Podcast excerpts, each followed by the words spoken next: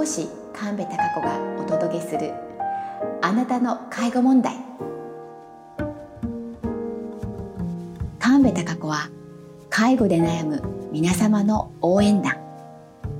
あなたが背負う介護の重荷を軽くしていくお手伝いをしています。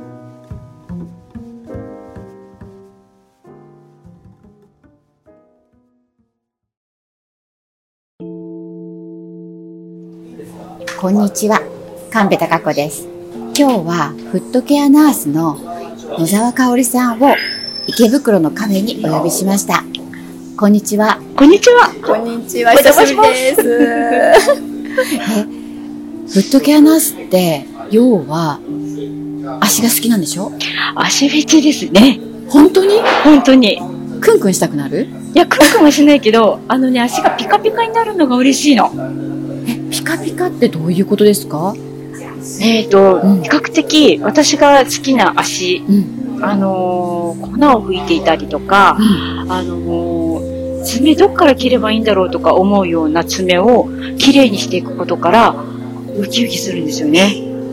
わかる。その何？うん。えーっと私今回ね今日の悩みで、えー野沢さんをお呼びしたのは実はねそのまあ爪っていうところもあるんですよね、うん。爪ってほら巻き爪とか、うん。いろんな問題あるんだけど、フットっていうところで行くと、う実はねあのうちの利用者様で、う糖尿病の方がいらっしゃって、足の指を切断されたんですよ、うん。今回2本目。いやー、2本目。でね、片方だけだからね、うん。こう切った後に今入院中ではあるんだけども、はいやーこの後私たちはどういうふうに関わっていったら、うん。この人は要はね残された指で歩きやすかったりとか、うん、あとはこれ以上ね足を切っていかないようにするためにどうケアをしていいのかとか、うん、うん、関わり方、うん、ここをねあの教わりたくてうん、と思ってお呼びしたんですけど、うん、まあ、今回ね多分このラジオをお聞きになった方って「え指切るの?」って思われると思うんですけどああ、なるほどね。結構多いんでしょ？こういうこと。多いですよね。うんそうそうそう。あの、糖尿病の要注意の中にはええ入ってますよね。そうですよね。うん糖尿病ってそもそも、うん。よく言われるのが、うん。糖尿病性網膜症、うん。で、あとは腎症、ね、腎臓が悪くなるよって話と、うん。もう一つがこの神経障害。神経障害よね。うんだから今回足の指先とかうんが、神経が鈍くなったりとかするから、うっかり怪我しててもそうそうそう。気づかないってことわですよね。そうだですね。きっとね、この方も利用者様も、おそらく、あの、怪我をされて、うん可能しちゃって、うん。多分放置してたんじゃないかなと思ったり一番初めはね、うんと思ったんだけども、でもね今回指先なんですよねあ前回中指だったんですあ。よ、うん。ね、今回人差し指、うん。それも必ず右足なんですうねん。うーん。わ靴はどうだったんでしょうね。チェックしてない。ななんか問題ありますか？結局、靴が大きいと前につんのめるような歩き方は、つんのめるってわかります？つんのめるね。これ九州弁かな？あそう。私たち二人ね福岡と。鹿児島なんですよね。ねごめんなさい。二人でなまっちゃってごめんなさいね。池袋でなまってます。そうです。つんのめる。わかるよ、うん。だってあの指が前の方にずるっとこうそう。突っ込んでく前、ある感じよ、の、前にこうずれ、ずれるというか、前にこうこけ、こけちゃう前手前ぐらいね、ああいう風に前に足がこうずれを起こしていると、足先がその前にある、うんと壁になっているところでぶつかるから、そこで海洋ができるパターンもあるんですよね。あ海洋できてそれから済むの？海洋ができたっていうことはそこから皮膚が弱くなってるから、ええばい菌さんくっついたりとか、あと神経障害があったら痛みがわかんなくって、悪化してもわからないっていうパターン？あとは靴がちょっと合ってなかったら、ええキュッとこう締まって、あの、うん指が浮いたりとかするじゃないでうすか。んうんそしたらそこが、あのー、擦れて擦れて海洋化するっていうパターンもある。なので、指先とかだったら、あのー、当たってる可能性は高いですよね。ええうん。靴はすごく重要なんですよ。結構それほったらかしにするでしょ、う。ん。だって靴が大事って言われたら、うん。まあ、例えばね、うん。脳梗塞の人とか、うん。リハビリの時うに、ん。ね、左右差合わせるためにうん。靴をってすごい慎重にしちゃうんだけど、うん。糖尿病って結構ないがしろでしょ、そうですよね。うんあの、かければいいっていうパターンが多いですよね。ええうん。ダメね。ダメなんだ。ダメだよね。で、正直ね、あの、介護士さんたちが、あの、勧めてるような、患者さんに、こう、楽に履けるような柔らかな靴とかも、あれは優しさなんだけれども、本当に足のことを考えたら、全然優しくないですよ。え、じゃあどうしたらいいの？しっかりとね、あの、形があって、ええ。ある程度、その、かかとが硬くて、だから、硬、硬さが悪いと思いがちなんだけど、え硬さもあって、柔軟性もないと、え。え足のサイズに合わないからずれたりとか、くぼんだりとかするんですよね。足のトラブルが多いのは靴のせいっていうパターンも結構ある。え。え、そんな靴って、どこに、どこに買いに行くの？例えば糖尿病の方が、うんそうやってね、足の貝を作らないためにと思ったら、多分このラジオ聞いた方ってね、すぐにお買い物行きたいはずなのね。どこに行ったらいいですか？そうですね。私はね、介護用っていうよりは、自分の足に合わせた靴を買うのをお勧めしますね。うーん。サイズ、サイズじゃなくて、足のか、自分の足に合わせた靴、えあの、靴屋さん、専門の靴屋さんね、その方がいいと思います。え。結構多いですか？専門の靴屋さんって。本当に探せばある。駅地下とかは結構あると思うんですけど、あそう、あのー一般的な市販で買った靴で、あのー足に合うっていうものは多分少ないと思います。ー市販では難しい。ましてやネットで買うなんか、ありえないね。ありえないね。ありえない。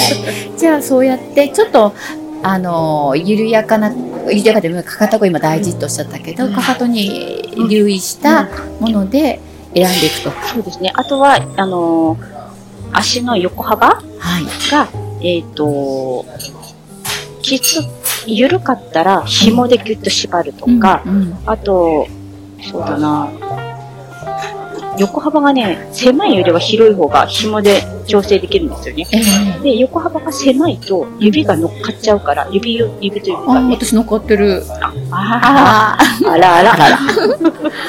あとは指が、あの、第一関節、1センチぐらいはね、空いてる、先が。指の先が空いてる。そんなに余裕がある感じ。余裕持たせていいの？うんそう一関節ぐらい、1センチぐらいね。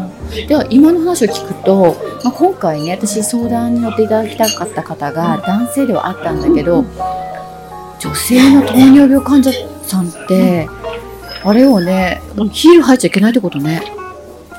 そうね。幅が狭いしうん。つんのめるし、バレーシュートとか最悪ですよ。まあちょっと皆さんね糖尿病ならんように気をつけましょうねってね。言いたいけれどもそうなんです。結構奥深いですね。靴選びから始まりました、奥深い。すっごい私、介護士さんに怒られたことあるけど、ああそうそんなこと言う人いないって言われたんだけど、うんうんうんでもやっぱ足、さっき言った足フェチね。はい。足フェチだからこそ、その、靴がブカブカだったら、ええ。靴スリッパを引っ掛けて歩くということを知っていたり、足が靴の中で遊ぶってことは、はい。それだけぶつかる衝撃が多いっていうことも知っている。うんで、か耳を傾けてくださる方がいたら、その時は靴をまずは変えてもらいますね。うーん、まあ、勉強になりました。まず靴選びからね。うんで、次に、まあ、この方今入院中なんですよ。で、これから退院されて、またご自宅に戻られる予定なんですが、この時にね、私たち看護師が訪問した時に、どのようなお世話しようかなと思っていて、で、まあ、なんか想像つくのはね、よくありがちなのは、綺麗にしたらいいでしょって思っちゃうから、うんまずね、すぐに、あ、たらいを持ってきて、そうだそうだ。わかる？たらいって。たらいね、たらいね。わかる？シルバーだったりゴールドだったり。頭から落ちる部分ね。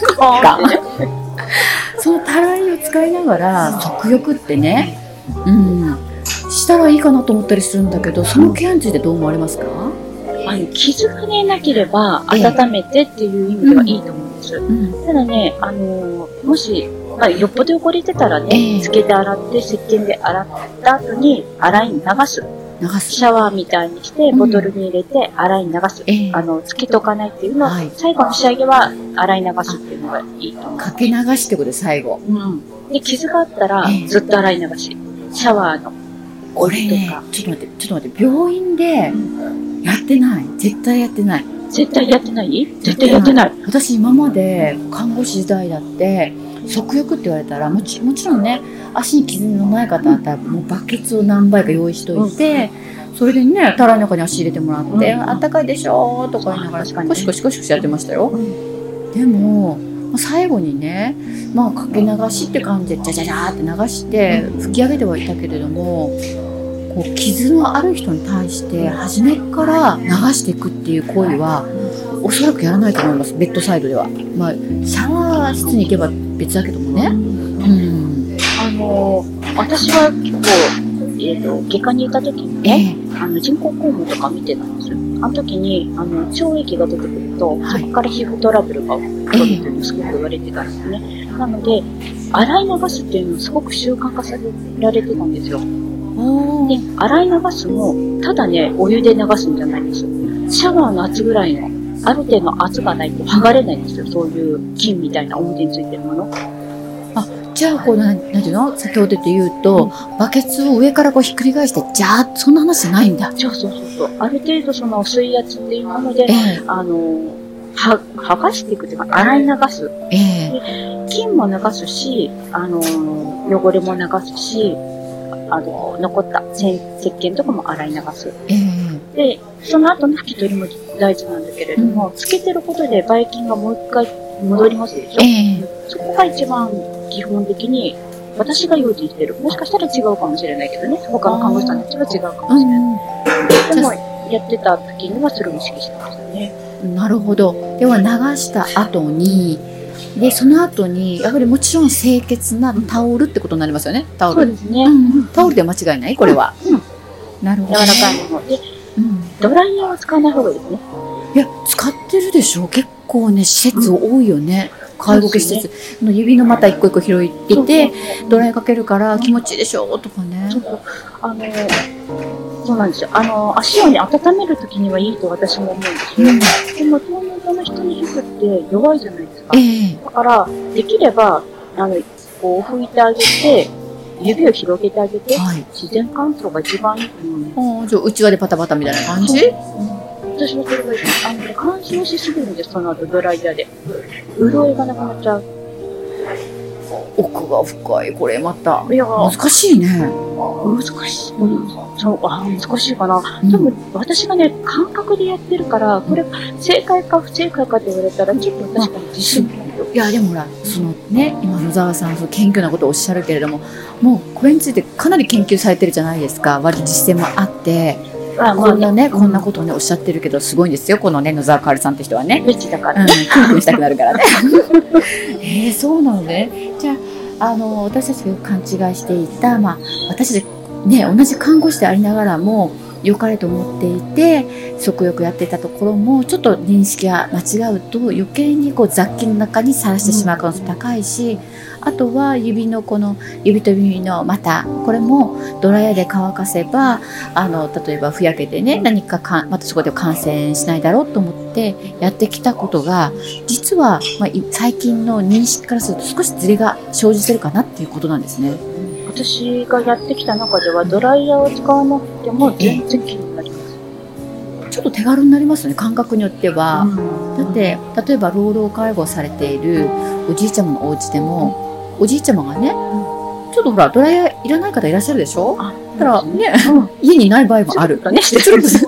言ってないって言って で、そういうお家だと、おばあちゃんね、わざわざドライヤー買わなきゃいけないかってなったら、あいらないわけだものね。手軽手軽。いい感じ。なるほど。で、清潔なタオルで拭いて差し上げるっていうとこですね。はい。あとは、例えば、お医者様よくありがちなのが、まあ、例えばね、この切断した後もそうなんだけども、あのーよくちょっと悪化してくるとね、じゃあまた病院行きましょうってことになると思うんですよね。で、これって、どこ、どまずどこに通ったらいいんですかね？そもそも、この、今回治療してない人でも、ちょっと指先色おかしいよね、とかなってきた場合って、どこの科に通ったらそもそもいいんですか？やっぱりね、主治医の先生に赤みがあるんですとか、あの、いつもとちょっと違うようなんですっていう、いつもと違うっていうのをお伝えす。るのが一番先決で、その後は、皮膚科とか多分言われると思うんですけど、ちょっと炎症してて、糖尿病持ってるしっていう時は、外科に、あの、お釣りしてもいいんじゃないかなと思うんですよ。炎症が結構赤くなって真っ赤かだったり、可能してる。それは多分、皮膚科の先生のところに行っても、あの、皮膚科の先生によっては、あの、可能してるところをあんまり触らないパターンもあるんですよね。ええあの、内服でっていうので出てきてて、でも、外科の先生だったら可能してるところは、あの、取ってくれて、あ、切開することね。ねうん、そこでもやっぱり、あの、洗浄を始めて、多分私はそっちの方が治りが早いと思うんですね。そうですよね。私ついつい私たちって、例えば巻き爪にしても巻き爪でちょっと可能してるとか、何かトラブル起こってもね、ついつい皮膚科の先生にって言ってお連れするんですよ。で決して先生無能ってことって言わないんだけども確かに先生たちってご覧になった後にお薬ね塗り薬が出たりしてこれ塗っときれいにして塗っといてくださいっていうのは大体ほとんど100%近いケースでこれで治るんかなと思ってずっと様子見てたんですけど。比較的あの保存療法ですよね、それがね。そうですね、おっしゃる通りね。保存療法って数日かかるじゃないですか。自分のこの代謝をかけてやるってことで。で、足の先だからすごく多分時間もかかると思うんです。下痢になりやすいからね。あの、足が蒸れたり、あの、匂いがしたりとかもするということで。だけれども、あの、介入して、洗ってってすると、結構早く、そんなに、あの、可能がひどくなければ、そっちの方が私もね、早くて綺麗になると思う。そうですね。でしかもほら、うん、あの、その炎症してるのが巻き爪とかだったら、はい、先生がちゃんと切ってくださるじゃないですか。えー、そこは一番のポイントかなと思います。いやもう一つ質問していいですかちょっと深い感じなんですけど今ほら巻き爪だったら、ね、今のこのケース炎症反応があれば外科の先生がね、手当てしてくださるって話ありましたよね。でも、炎症反応がない場合、いわゆる赤く腫れてない場合が割と多くて、でも巻き爪だからって言ったら、特殊なペンチとかあるわけでしょ。爪切りがちょっと独特だったりね、とか、魚の目とかはこんなパッ、なんていうの？パッチみたいなの貼ってくださいって、それで変えることが多いんだけども、これってね、なんとなくこう、い私たちも含めて一般の看護師や介護士たちだけのケアではちょっとなんかね自信がないというかなんとなく今日お話伺ってあ今までのケアではなんとなく肌感覚でこれだったら間違いないだろうと思い込みでやってた部分もあるんですよ。けどもこれをね例えばご家族の方にやっていただこうと思っていても特殊な夜ハサミを用意してみたりとかちょっと難しいですよね。でこういう時って、まあ、フットケアについては、こういうあの野沢香織さんみたいにフットケアっていうこう資格を取りながらケアの仕方をね勉強されて取られる方いらっしゃいますけどやっぱり困った時ってあのお世話してくださいというか、助けてくださいっていう電話だったりこうアクションを起こすっていうのがいいんですかね？一番早いのかな？あ、ね、それはね、とっても嬉しいですよね。はい、私も足口なので、行きたいっていうのはあるんです匂いのある方に行っちゃうって感じですか、はい。はい、そうですね。そう、だけど、あの、身近で見てて、看護師さんでも介護士さんでも、この足をなんとか鍛えてたいなって思う人は必ずそばにいるじゃないですか。えー、で、私みたいにフットケアをやってる人が身近にいなかったとしたら、足の爪の周りのね、汚れを取ってあげるだけで、その炎症は低いんですか？あそう。これじゃ取るときはななんで取るの？これ綿棒なんで取るの？それこそ本当にお風呂に入った後の日焼けた状態あとはあの軟化剤って、まあ、爪が柔らかくなるものを使っていただくと、汚れがきれいに取れるので、ええ、耳かきみたいなものでもいいしあのちょっと爪楊枝の裏、はい、あのああいうものでもいいし最近ネイルサロンのあのなんだっけなこう甘皮をこう、せるようなやつとかも100均で売ってるんですけど、ああいうもので爪の裏側からね、周りをきれいにしてあげる。それだけでも汚れが取れるので、炎症が取れるのと、あの爪がね、浮きます。うん。その浮いただけで全然痛みも変わるので。そうなんですね。じゃあ、まあ、それをこまめにやっていくと割と状態良くなる、うんでそのやり方が分からなければ、でしかもこの、えー、ネットラジオだけで分からなければ、えー、ぜひとも野沢香織さんを呼んでくださいってことですね。はい、はい、ぜひとも。はい、はい、よ閉まりましたね。い具合にね。よかった。はい。はい。そんな感じで今日はちょっと賑やかなところからの、えー、収録になりましたけれども、はい。池袋からフットケアナースの野沢香織さんをお呼びしました。ありがとうございました。はい。またお呼びしますね。はい、ありがとうございます。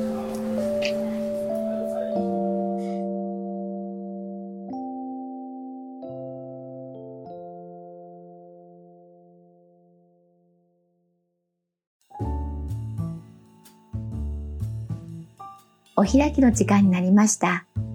お聞きいただきありがとうございます。肩の荷が軽くなっていただけましたでしょうか引き続き介護にまつわる相談を受け付けます。この番組では皆様からのお便りをお待ちしております。介護にまつわるご相談、同じ介護で悩むリスナーさんへの質問など、メールまたはツイッターにてお寄せください。各アドレスは番組の概要欄に貼っております。この番組は離れていても安心、家族をつなぐお手伝いの私の看護師さん提供でお届けしました。私の看護師さんはあなたに代わって大事な親御さんへの親孝行を全国各地にいるケアブライダーと共にお手伝いします詳しくは私の看護師さんのホームページや Facebook をご確認ください。それではまた次回。あなたの介護問題でお会いしましょう。